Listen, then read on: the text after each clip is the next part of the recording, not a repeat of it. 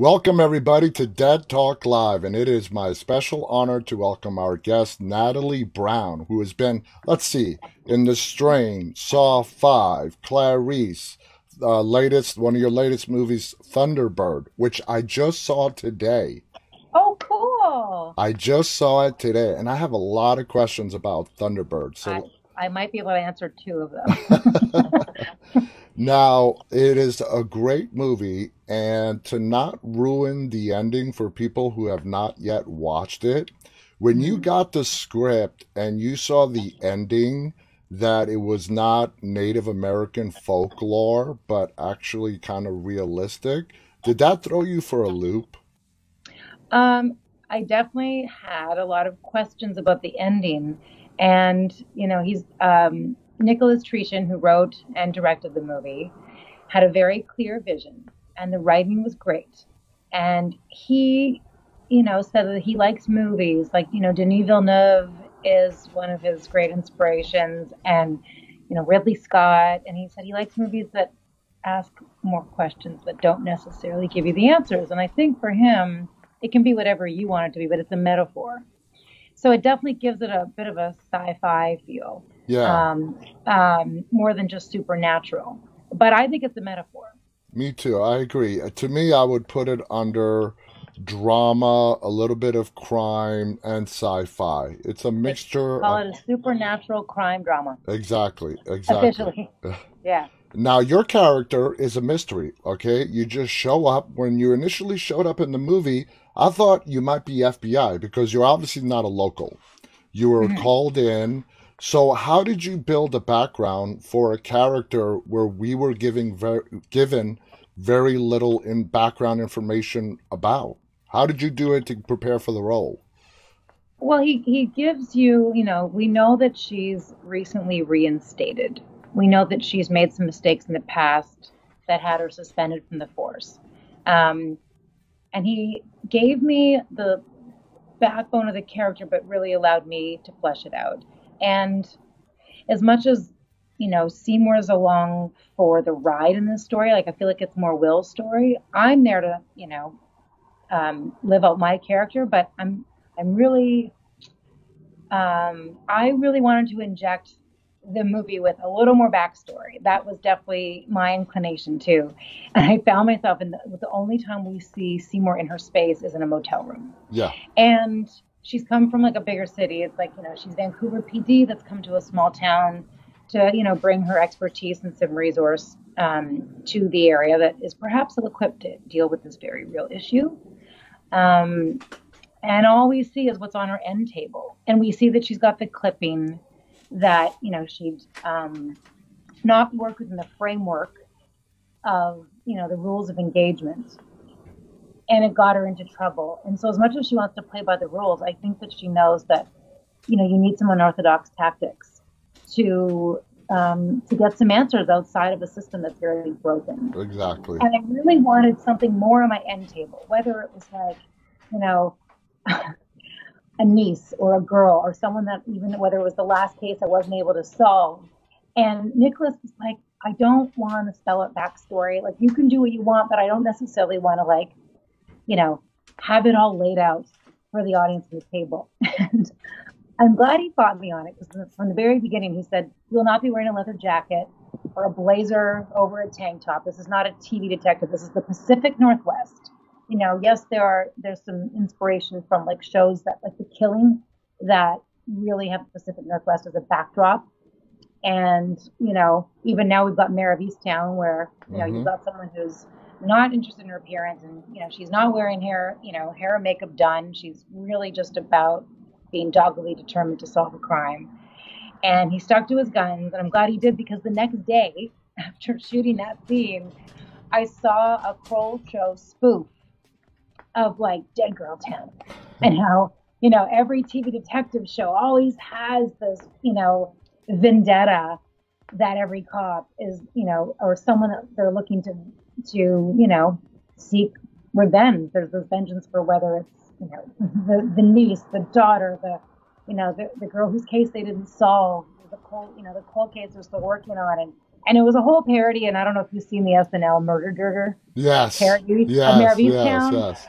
But he just really wanted to go against the grain and work against any sort of tropes in the story. And um, He did I'm it. glad. It went. It, it worked out. It worked out. Now, Thunderbird is is a independent film. You have Yeah. worked on major studio non-independent films and TV shows. What attracts? Does it? Is there like a special place in your heart for independent films? Yes, I and I wanted to make a concerted effort to work more independent films. As much as I, you know, I, I love any opportunity to work with good people, good writing, great creators. Um, but there's something I really love about independent film, and I would do like whatever shorts that were available. You know, I'd work on them for free um, because there's something I love about you know the manifestation process of a writer or director. Something that came from their brain and being part of you know manifesting that vision. And there's something really communal about independent films because they don't have the budget. So I actually did a great independent feature out here in Newfoundland called Crown and Anchor, and it is a family crime drama without any supernatural elements. But it was written, directed, and starring all Newfoundland actors, musicians, scored to punk rock. And they said, we want to put what little budget we have on the screen. Is it okay if, you know, there's no trailers? There was hair and makeup, but it was like as soon as they were shooting, we'd have to turn the blow dryer off. And, you know, if you wanted to rest, you'd grab a roll of paper towel and just kind of crash out in the living room. And, and that's what I love because my favorite part of this business is the people I get to work with. And the more communal and more family like it can feel, the more I love it. And so Thunderbird was like that. Um, Vancouver, where it was shot, was so busy that it was hard to find not only equipment but also crew. So a lot of the crew in this movie had just arrived from like a variety of different countries, and they all wanted to get a little experience working in the Vancouver film industry. And it's like you've been a third AD, great, you're second AD, and you've got some experience on set, great. Now you're going to be a key of this department, and not to take away from you know the expertise. It just wasn't uh, necessarily a lot of experience. It was a very young crew, and I love that because everyone was just doing their best, learning on the fly. You know, when it came to some stunts, it was called. I learned what a hot swap was when there's there's no time to go back to like a dressing room. You just and there's no time or no budget for double outfits, so you just do the scene. The stunt person usually goes first, and then when it's all you know hot and sweaty, you throw it on and you pick up where she left off. That, that, that is- that's fascinating. That is absolutely it's like that fascinating. that I, I love. It's like everyone throw their hats in the ring and get, you know let's you know do whatever it takes to tell the story. And I like that sense of community that I find in independent projects. Now, talking about new people, your main co-star, Colton Wilk, uh, this is his first professional acting credit. Uh, Mhm. what was it like working with Colton? You being very an experienced actor, coming up against a, uh, somebody doing his first professional acting gig. Uh, did he come to you for advice? Did you offer advice? What'd you think of him? How did that? Did you guys mesh? Well, um, like I was first approached by Michael Morrison, the producer, and and Nicholas, and um, and I love I love for for me it always starts with the writing. I know this is one of the questions you had sent me about like you know uh, what's some of the best advice you've gotten, and if I could kind of sneak in this like you know tasty little caveat, one of my favorite bits of advice professionally was from David Bradley, Setrakian and the Strain. Yes. And And also Walder Frey and also Walter the Frey in Game of Gryffindor. Oh Harry God, Potter, the um, guy is awesome. his his resume is so illustrious and he couldn't be more down to earth you know uh, he's just i want to be david bradley when i grow up i still won't be anywhere near as cool because he's one of the coolest men with the best stories.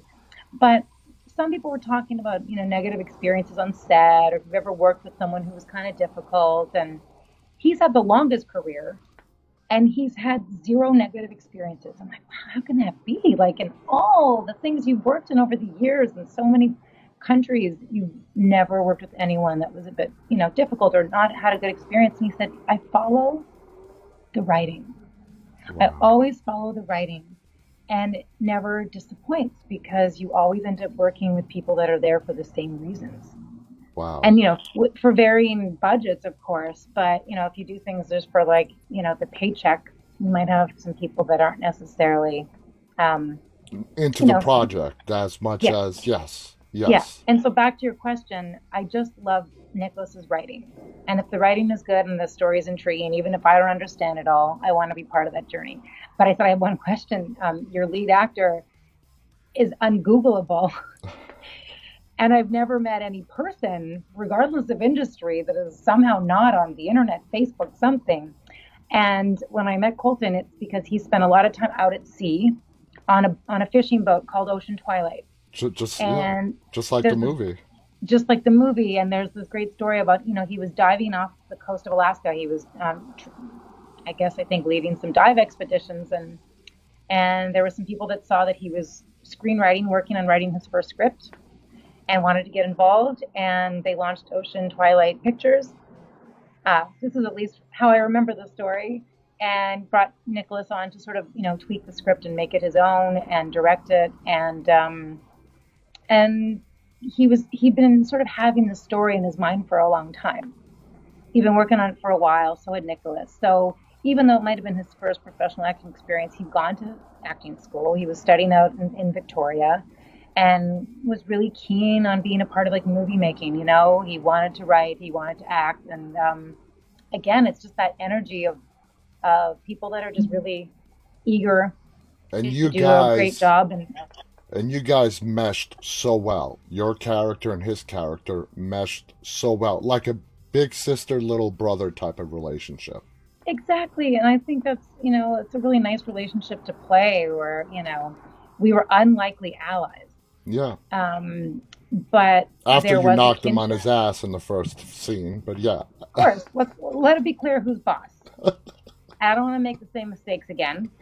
Um, Exactly. But he's got his ear to the ground and he's got access to things and people that the police just don't. And I think that's kind of key sometimes to solving these crimes is not just trying to do something through a system. You need to play by certain rules and protocols, of course. But, um, you know, you have to think in some unorthodox ways.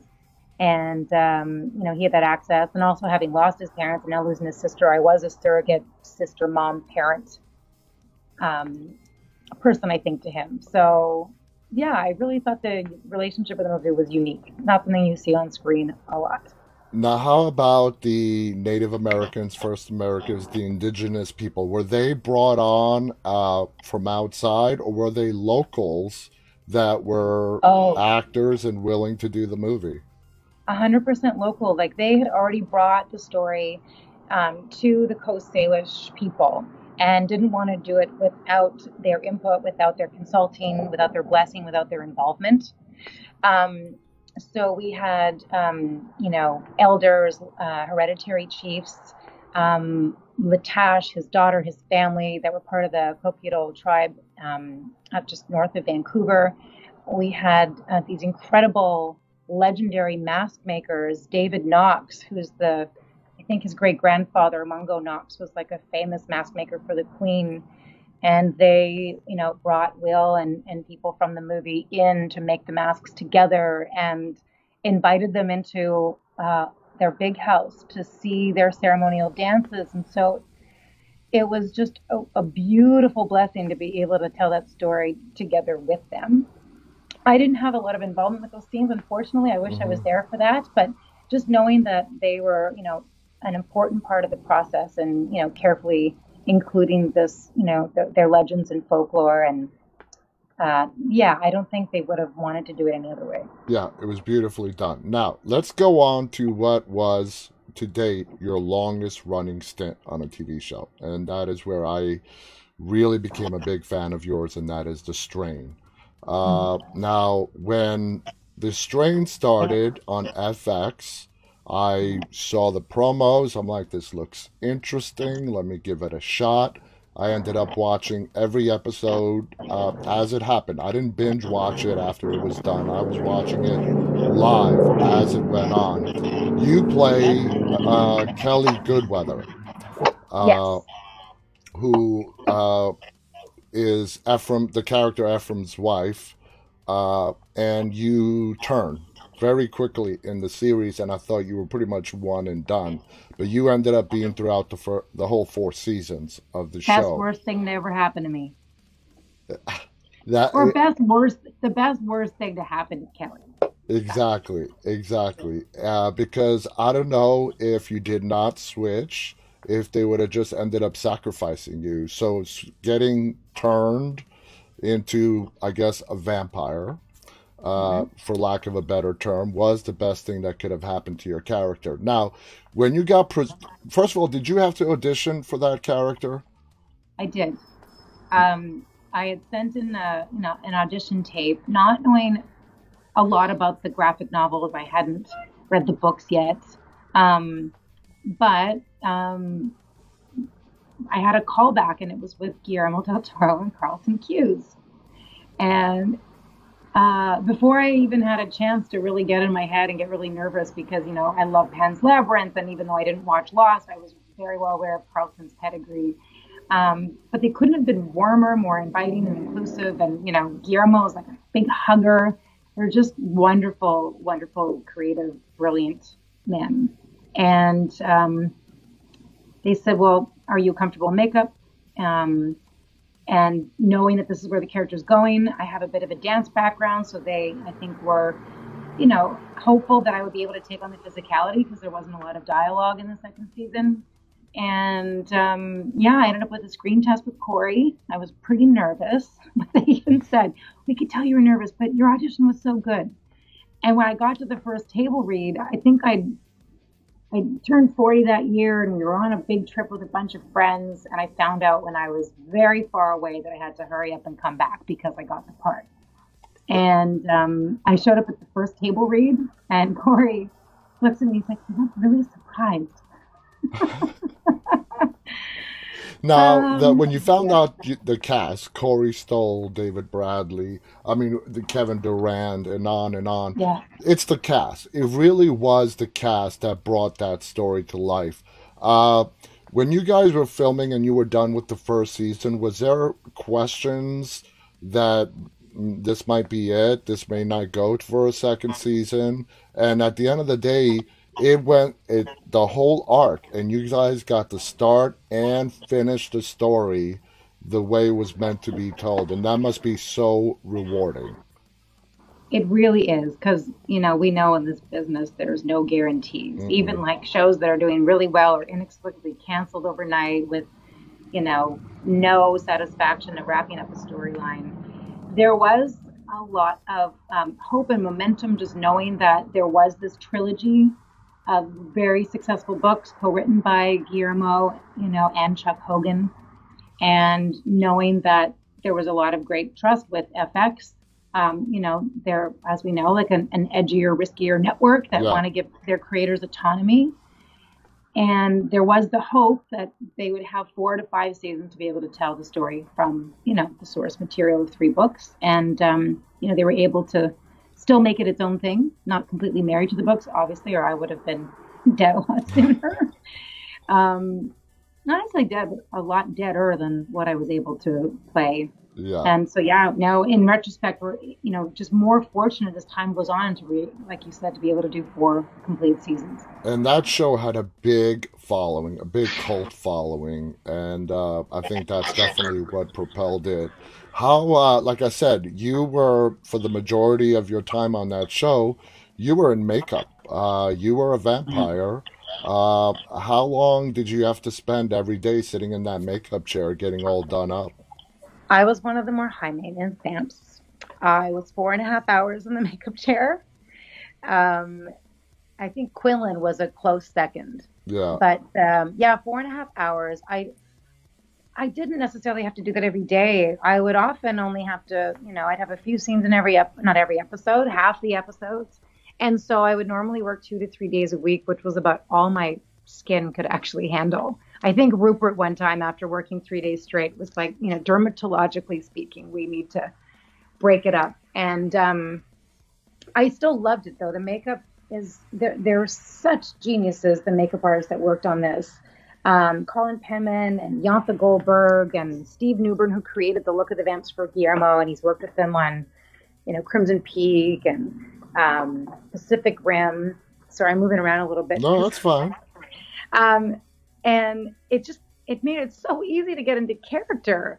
I mean, and I talk a lot, so I would normally talk through the whole makeup process. And uh, you know, I take one look in the mirror and be like, okay, well, there she is.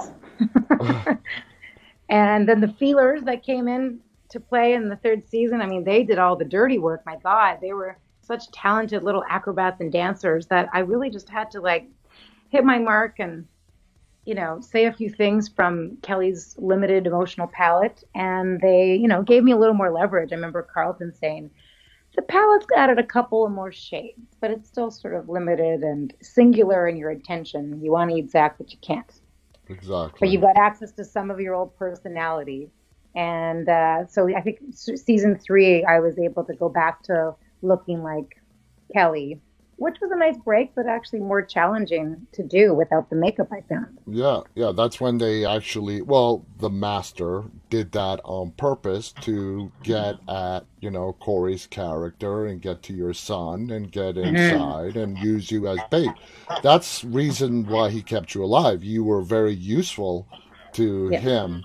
So yeah, in the latter seasons, they did uh, dress you up less in the makeup where you have lost your hair and you know you were just totally vampire-ish and started to look more like your old self to lure your son away and to uh, and you did succeed.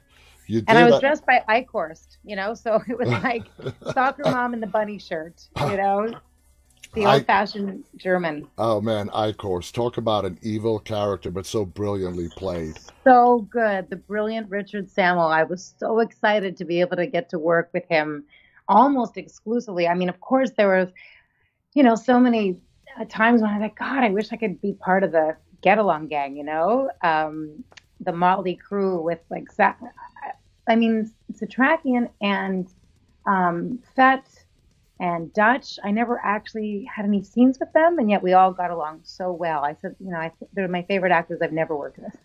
That's true. There's not yeah. any scenes with you guys. It's it's kind of yeah. hard to realize that, but there really isn't. Um, do you like how the strain wrapped up? I do. I like how they wrapped up the story. Good. Why did you like it? I liked it because it well, it it might be you know, a typical trope. The good triumphs over evil. The nuclear mm-hmm. weapon goes off. They do get rid of the master. And of course, this was not where, as opposed to like a zombie virus where you have to kill each and every zombie. Here, if you took out the master, they're all useless. All it's the like rem- taking out the queen bee. Exactly. Once you take yeah. out the queen bee, the others are just worthless. They're just they don't know what to do. He was commanding them the whole time. And the mm-hmm. way it went out with the nuclear explosion underground in Manhattan and the way it was wrapped up, I think it gave the whole story good closure. Uh, quick question Where did you guys shoot the strain? Toronto, Toronto. my hometown. Okay, okay, they did yeah. they did a pretty good job. You didn't do any exterior shots in New York City. I think there was just a small handful where um, uh, Eichhorst had some scenes with the Statue of Liberty, and so I do know that Richard, I think, had to go to New York for a few, but maybe once or twice throughout the whole scene. Like Toronto was very adept oh, yeah. at becoming a lot of different cities, and Guillermo lives there part time at least. He loves the cruise in Toronto. He's made most of his films there. Um, he's got Nightmare Alley coming out um, that he just wrapped shooting, um, and like Crimson Peak, Pacific Rim. Uh, yeah, he loves Toronto. Okay, all right. We have a lot. You've been so much. We, we have a lot of projects to cover. Let's move on to your two episodes on Clarice. Okay, Luann Felker. You were in a coma. you were in a bed. You were the twin sister to the very evil Marilyn Felker. But what was it like uh, being on the set with Rebecca Breeds, Michael Cudlitz, and who was a guest of yours? Cast? I yes, you had Michael yes. on the show. Michael Cudlitz is, uh, yeah, he was a guest of mine. He's one. He was one of my first ever guests, to be honest. Really? Yeah, yeah. Michael is such a great uh, guy. Awesome. Such a like wonderful actor with like a beautiful, commanding presence, but like so genuine. Um, even when he arrested me, I didn't mind. And when I saw him, uh, like playing Paul Krendler on Clarice, from knowing him all those years, I've known Michael since he was Shannen Doherty's date in 90210 is prom. Okay? That's how long I've known Michael. And I actually teased him about that in the interview that I did with him. I'm like, you were Shannen Doherty's date in 90210. Uh, but Can't get nothing by you. He just going from like a character on The Walking Dead like Abraham to Paul Krendler just shows the acting chops that Yeah. Michael Cudlitz has. Yes. Yeah. Indeed. He and it- Rebecca Breeds as well. I mean, you close your eyes and you think you're in a room with Clarice Starling. exactly. And she really made it her own. I mean, she has a very musical ear, a complete knack for the Virginian accent. Um, is just a wonderkind and so just sweet. I mean, you never know we were filming such dark material because in, in between scenes, she was, even as I tortured her and stabbed her with needle after needle after needle, we'd have this great time between every take. Um, also, we were filming through the pandemic, which was really uniquely challenging. Um, we were very lucky that the film industry was allowed to continue by, you know, testing three to four times a week and very, very careful on set where all the crew were double masked with goggles. The actors were tested, like I said, multiple times, but you couldn't really move around on set. It was just the actors had to stay in one room. And um, Jermaine Davis, who was the, you know, one of the producers, was wonderful. And um, Chloe Domont, who directed us from another room with goggles and a mask, and yet still able to, you know, convey our intentions and tell a great story. And it was a tall order for me. Marilyn was not an easy character, but I had a ton of fun. Yeah, you know, you could tell Marilyn was not a bad person. She loved. She was tortured. she was trapped between a rock and a hard place. She loved her sister. She would have done anything she could for her sister.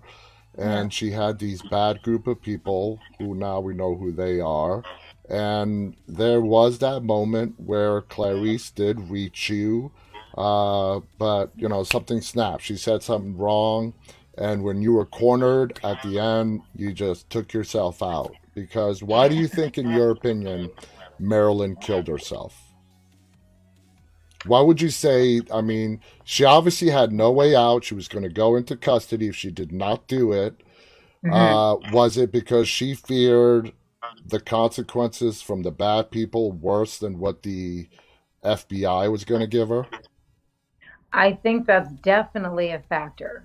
Um, it was like, yeah, a rock and a hard place is very well said, but also she had a very lonely, miserable, sad, difficult existence, and Exactly. I think if she couldn't have this one version of some kind of normalcy and um, making up, you know, making things up with her sister and being able to provide for both her and and herself and sort of live the relive the childhood that she was robbed of, um, have the relationship she was robbed of with her sister. And if that wasn't part of, you know, the equation, then I just think, yeah, she didn't really have a choice. Exactly. Now, Clarice was also also shot in Toronto. Do you want So- a fun fact? What? It was my all my scenes in Clarice take place in that one room in Luann's long-term care facility. Yeah. And I do remember being somewhat nervous with the pilot of The Strain. Uh, it was a really big deal, and we shot in this um, old haunted house right next to the Keg Mansion, which is also haunted in Toronto, on Guillermo's 50th birthday. Wow. And the scenes in the psychiatrist's office were in this house, and I just was trying to, like, you know, keep my cool and stay present. Um, but again, was like very nervous. And I remember that they started covering Corey first, and then the and the therapist first, and then all kinds of like other parts of the scene. And then we broke for lunch, and that was Guillermo's birthday. And then my scene was going to be at the very, very end. And everyone from the production office came for Guillermo's birthday.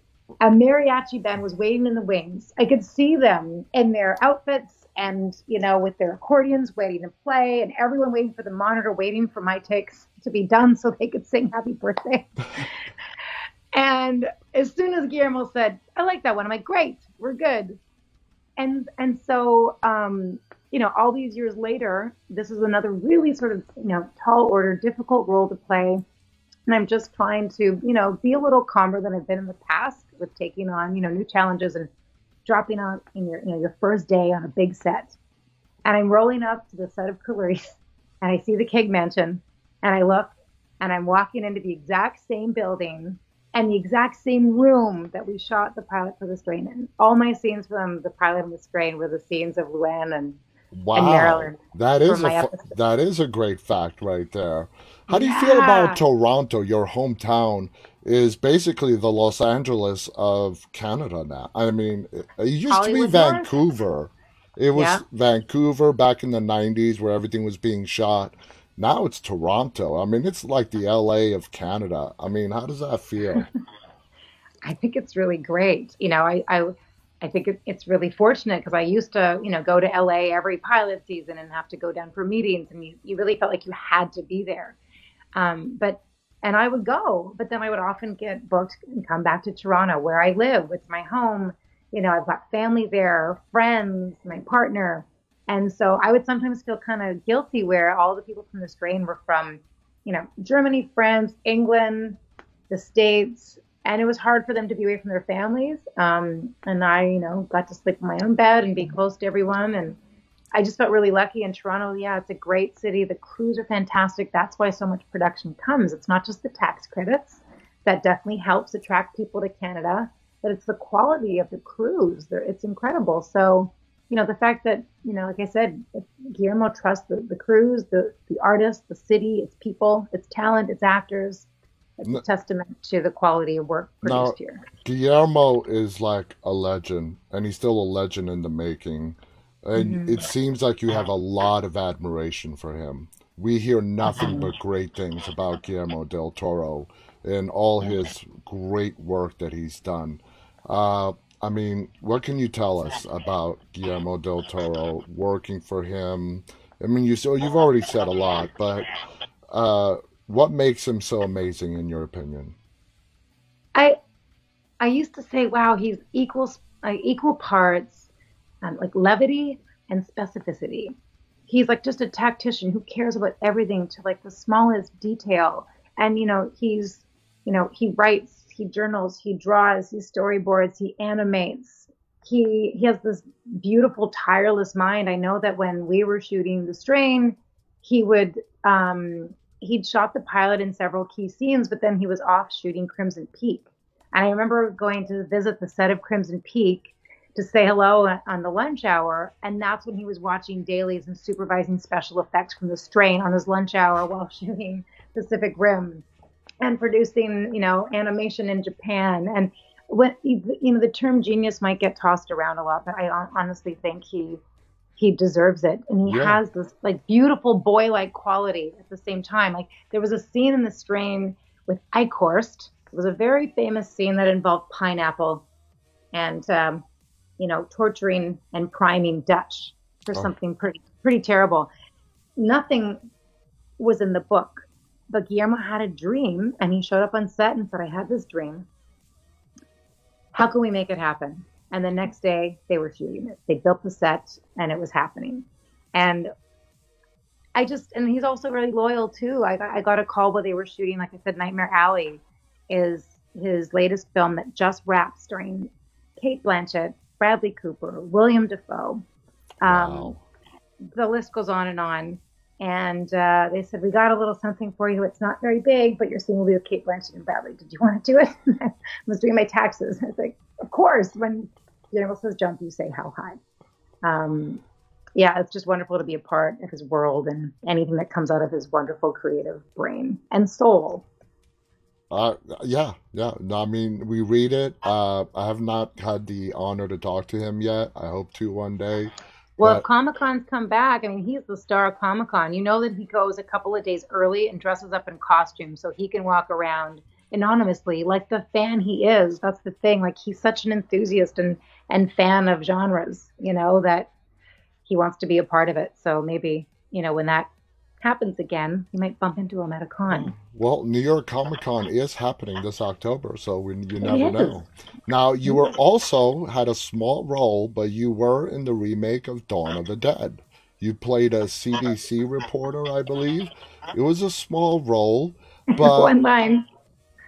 But what was it like going into uh, a reboot, the best reboot out of the three original iconic films? Dawn of the Dead 2004 was the best reboot of all of them.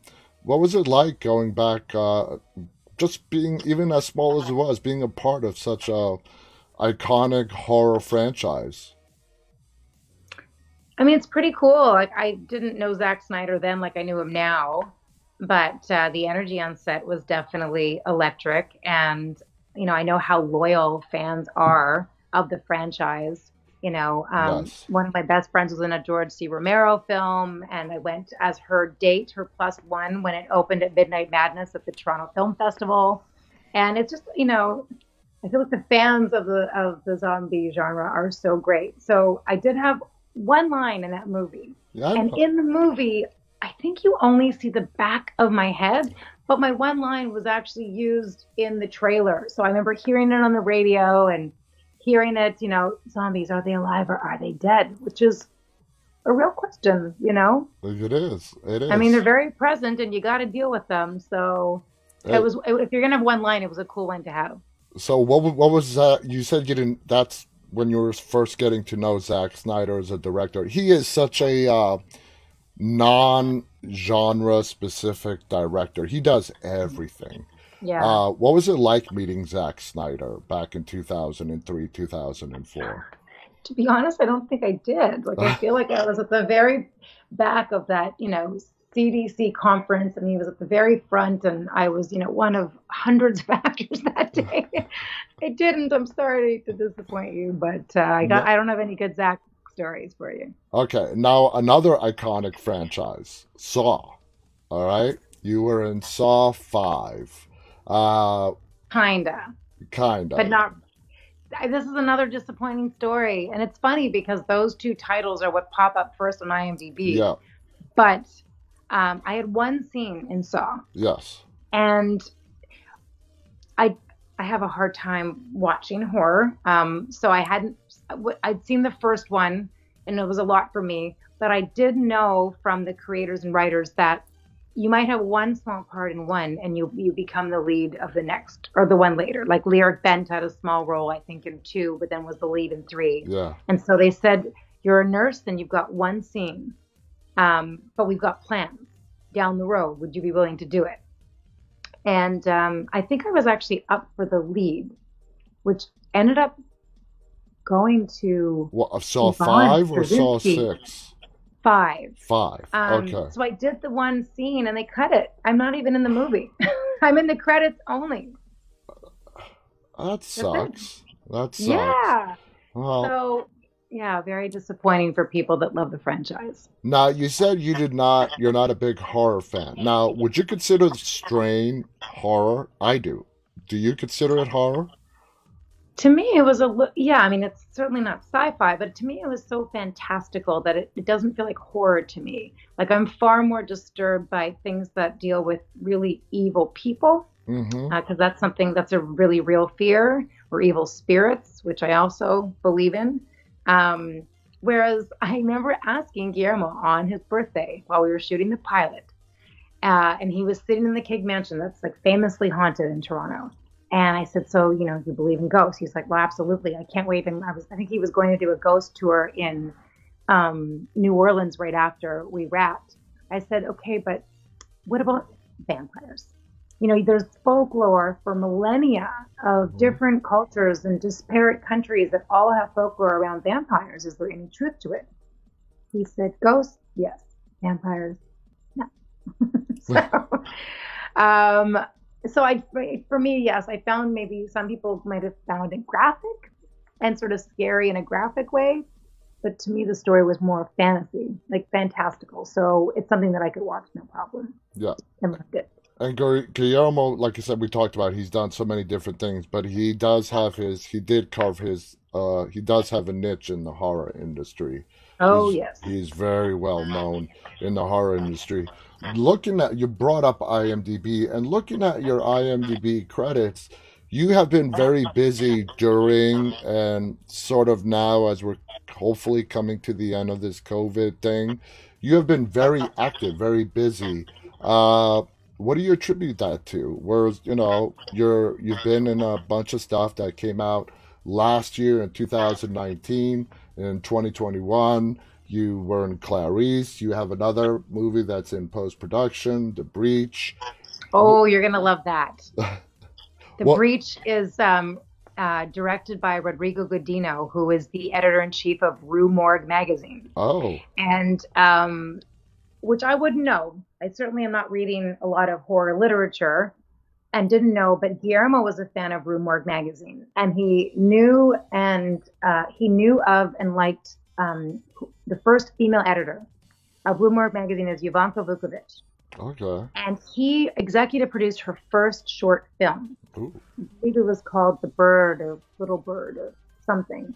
And then she approached me to be an XX, which was going to be the first all female horror anthology, which ended up premiering at Sundance. And it was like four vignettes uh, with four, it was, they were all written, directed, produced, and starring women, which was incredible because, you know, she said it's typically a male dominant genre and she's set out to change that. yes. Um, and so it was because, you know, you know, Guillermo's support with her first film, and she, I think, liked me from the strain, so that I got to be a part of that, which was pretty incredible. And she gave me books on the psychology of horror. She's written books on on the genre, and so the fact that I keep getting these opportunities to work in it, um, I think there's a lot to be gained from not from facing your fears, which is actually a theme of the movie Thunderbird. It's about facing what scares you. Your And so your demons, facing your demons. I was like plagued by a recurring nightmare when I was young, and I still have nightmares to this day, which is why I don't get a, a thrill from watching horror. I'm, I, I spend most of my time trying to avoid it. But uh, The Breach is directed by Rodrigo, who's a good friend of Guillermo's, and like I said, comes from the you know uh, his magazine um, that has you know a lot of fans. And working with him, it's like a, The Breach is a psychological horror, kind of a quantum, uh, a horror that sort of takes place in the quantum realm. Fascinating script. I shot it in the pandemic um, with Allan Hawco as the lead and the way we were able to make that work. I didn't work a ton in the pandemic. The whole industry shut down worldwide for six months. Um, but this was one of the first things where they found an abandoned Super 8 motel, and everyone tested prior to that, um, isolated a little bit, and then got to the Super 8, and we stayed there, shot there, slept there, partied. They even kept the bar open for us. And it was really cool because I hadn't been able to do that with friends or family for like a year, and suddenly we were able to do that while making this really cool film. So I, again, I feel really grateful that you know they've uh, allowed films to take the right precautions but still be able to continue as an essential service because we all know how essential Yeah. content is when we're stuck at home. Exactly, exactly. And you brought up XX, and that was going to be my next line, next line of questions. Uh, Okay. How did you initially get involved in the XX series? Yeah, I mean, not not to repeat myself, but it was uh, Jovanka uh, liking the strain, reaching out with this project, um, and uh, it was based on a Jack Ketchum short story, who's one of her favorite writers, and the box, which is the opening segment that was um, adapted and directed by Jovanka. Again, this is something that asks more questions Exactly that. that- it does give you any answers, and I love that about it. Yeah, the mysterious red box that stops, you know, everyone from eating in the box. I mean, and that is just wow. It's just a such a powerful, powerful moment. Uh, now you already mentioned you're not a horror fan, and you'd be surprised. You are not alone. I have uh, spoken to so many uh, actors who have appeared in so many horror, but they Mhm. just cannot watch it. So is it safe to assume like movies like Dawn of the Dead and Saw 5 uh, where you've had small scenes or your scenes have been cut out, is it safe to assume you've never watched those movies? Um, yes. You're That not alone. You're not, not alone. alone. Okay, no, good. you're not alone. And I have spoken to a lot of people who are uh, afraid of horror, and it's it's perfectly normal and okay. Uh, but uh, a lot of them say doing it and seeing how it's done behind the scenes, and seeing whether it's a paranormal film with a ghost or a slasher where you know where you go have lunch with the slasher in between takes sort of takes the scare out of it from seeing the final product but i totally totally understand it now uh besides your movie the breach which is when is that coming out do you think I'm not sure. I know that um, Slash came on as like um, a producing partner who's going to score the film, which is pretty rad. Um, and I'm not. We really don't know. I mean, Thunderbird we made in 2017, and it premiered at the Whistler Film Festival in 2019, right before the pandemic, and now it's just coming out now. So you never know sometimes how long it takes to okay get things. Okay. Now another role. This is again going back way back now, 2003. You did have another small role in How to Lose a Lose a Guy in 10 Days. Yeah, Okay. not a With horror, and I've seen that movie many times. yeah, no, no, Matthew McConaughey, uh, uh, Kate Hudson. Uh, one of my favorite movies. I love it. Uh, what was that like back in like God? That's 18 years ago now. oh God. Yeah. Yuck. Uh, that was like the first Hollywood set I've ever been on. I had one line. There again, I had more screen time in the credits than I did in the actual movie. But um, it's when I realized I just needed a lot more experience. Like I just wanted to work on, you know, any kind of set to gain experience because I didn't have a lot at the time.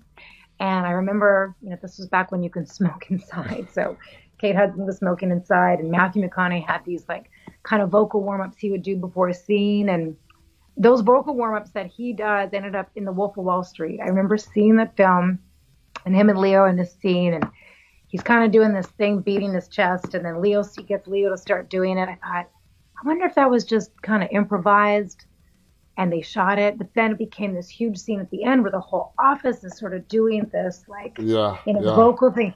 But apparently no, it was like that's what McConaughey likes to do before a take, and it sort of caught on, and they incorporated it into this into the story, which I thought was pretty cool. But I remember being told to stand in a certain place, Yes. and I was just doing what I was told, and then all of a sudden Kate Hudson comes on, and she's not supposed to know I exist, which is why she's hitting on my husband. Yes. And she said, Is there any way that she could not stand in my eye line? Like I can see her, and I'm not, and I'm supposed to not- know she exists. I didn't even know what an eye line was. And I was, before I could even say, But someone told me to stand here. It's just like, suck it up and move. Yeah. You know, Yeah. the show's got to go on. So that was a really, you know, good lesson to, um, you know, really pay attention and, um, you know, every experience is a good experience, whether it's one line or no line. Exactly, exactly. Everything is a learning experience. Now, take Yeah. us back. How did it? How did you get into acting? Did you know from a young age this is what you wanted to do? Did you get your start in theater? A lot of a lot of actors get their start in theater, move on to TV and films. How did it work out for you? I think a lot of the good ones do start in theater. Um, I sort of came about it sort of, I don't know, I'd say from the sidelines, but I did a couple of plays in high school. Um, I like being on stage from dance. I studied dance in Timmins, Ontario, and did a couple of, of, of high school plays, but um, I had friends in the drama club. I wasn't even in the drama club. I was sort of an art nerd. And when I went to university, I was studying fine arts and I would take a theater class, but I knew people that were in the theater program. And I got my first professional job, I guess, was a Heinz ketchup commercial that ran for like 20 years. So I was working a lot in commercials, but because I knew how dedicated um, the actors I knew were, I never considered myself an actor, even though I was part of this acting union for a long time. I had side gigs, I was throwing parties, I had an events company. And when that dissolved, I thought, you know what? I really want to put my eggs in one basket and give this thing all my attention and focus. And I started, I think I landed some really strange small role on this MTV series. And uh, I started coaching. I started taking classes, taking workshops. And like to this day, I still work with one of my coaches 20 years later. So, it, you know, started with one line and then one scene. And then suddenly I had my first lead in a vampire movie with David Carradine called The Last Sect. Yeah. It was a loose homage to The Hunger. Yes. I was like the Catherine or the Susan Sarandon character being seduced by Great Catherine movie, The Hunger. Uh, yeah. Yeah. Yeah.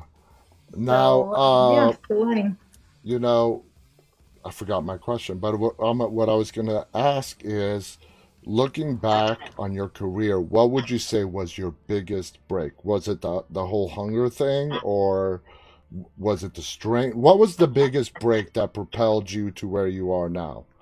Um, definitely, uh, I landed the lead role in a series called Sophie on CBC in Canada. Got picked up by ABC Family for a short time in the States, and I played Sophie. And it was obviously my first lead lead role in a series. I was the titular character, and I was freaking out the first season because I had the most to do with, with the least experience.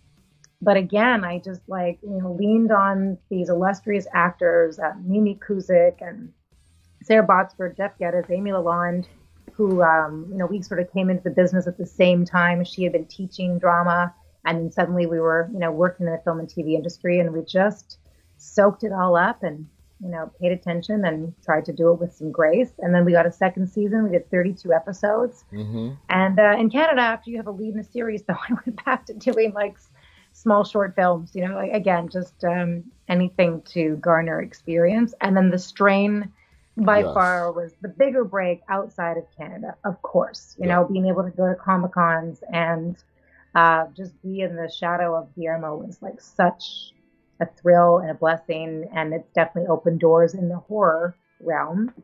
Uh, can't escape it. It keeps coming for me. What advice would you give young actors coming into this industry like you? You had you just we just went through a whole interview where you mentioned you had one-liners in big movies, but they were one-liners, but they were big movies. Your name is permanently attached to that movie. One line, whether it's cut out or not, it is. What would, what advice would you give to young actors, actresses coming up in this business to if they do get that one line role uh, and some of them say well no i'm doing this for something bigger uh, i mean to me that would be ridiculous. I would say you start out taking the job. You you know get your name out there right? A hundred percent. I feel like any experience you can gain, um, you know, if there's people that say, well, what if I, you know, I don't know, if I just want to do commercials, I'm like, doesn't matter, study. yeah. Uh, whatever you can do, whatever classes you can take, or whatever, you know, theater productions you can be a part of. Or nowadays, I tell, I tell kids, you know, when they ask me for advice, uh, even if it's for voiceover work, I say, if there's any commercials you like, or if there's cartoons that you like, or video games that you love to voice over, record yourself. And like just, you know, practice and practice doing. Like, you know, you learn so much by doing. exactly Um, you can read books, but ultimately it's about experience on set. And when you do get that opportunity, be as present as possible. Um, soak I have a great- everything in soak, soak every it up. yeah Like yeah a great secondhand story. It's not mine, but I did a couple of episodes in season five of The Expanse. yes And Wes Chatham uh, had just come from having a part in Tenet and working with Christopher Nolan. And he said there were no cell phones on set and no chairs. Everyone was a part of everyone else's scene, even if you were in the scene. And no one was given a script. You were just given your scene the night before. And I thought, wow. And he said, I, you know, he thought that would have made him really nervous, but it just made you really present. And everyone was a part of the filmmaking experience That wasn't is waiting in a trailer for so hours cool. on social media and then suddenly trying to like get into the story. Everybody was a part of it. I thought that was so cool. Now, Christopher Nolan, I don't think I've seen one bad Christopher Nolan movie. Uh, everything he does is great. I wonder if that whole chair thing is just his thing where he does it for everybody, just to keep everybody involved in the Totally. movie. Whether it's your scene or not, you are all involved in this movie. And I think it's a great idea, actually. It might I get a, so. it might get a little tiring, but I think it's a good idea. I mean, a chair's okay, but no cell phones. Natalie, the time is up. This has been a fascinating hour. Thank you so much for spending this Thank with us. Thank you so much for having me. It's been a thrill to be able to talk about these, you know, projects that I've just been so fortunate to be part of, and it's awesome that they resonate with people. And I mean, yeah, I could talk to you for another hour. You've had an awesome career. You really have. You've had Thank a great you. career, and it, you are going stronger than ever. And I'm looking forward to seeing more stuff from you. I'm looking forward to seeing The Breach and whatever movie you're filming. You're not filming The Breach now in Newfoundland, right? I'm filming a show called Hudson and Rex. Hudson Um, and Rex. Okay. It's a detective show with the most beautiful dog. Um, and uh, and just so you know, Thunderbird, yes, is available now. Vimeo in Canada, but Amazon Prime in Exactly. the States and the UK. And thank you for reminding me because sometimes you know it, it is a tough business where you don't work for. There are droughts, but uh, you know you got to stay busy and keep the faith and um, and like you know You've been very chatting with people like you and staying enthusiastic about you know the work and the industry and you know whatever drives you and you know keeps your creative juices flowing. Absolutely. Yes, guys. Um, uh, Thunderbird is available on Amazon Prime, Amazon Prime only. Uh, so go out there, check it out. It's a great movie. It's uh, not full of your typical tropes that you see in any kind of criminal, suspense, sci fi movie. It will throw you for a loop. Natalie's amazing in it, some great performances in it. Support the, the independent film industry by watching this film. Natalie, any final thoughts you want to share? Oh wow. Um, yeah, stay connected with each other. You know, this was wonderful just being able to talk to you. It's been such a hard year and so difficult for so many Yes, people, and I think it's important to stay connected whatever way we can. You know, watch the things that excite you, share it with friends, and just you know, stay safe and stay connected. Stay safe. That's the main thing. Stay safe. Stay walking, guys. Till next time, on behalf of Natalie and myself, again, stay walking. Have a great day. Bye bye. Thanks, thanks, John. Bye.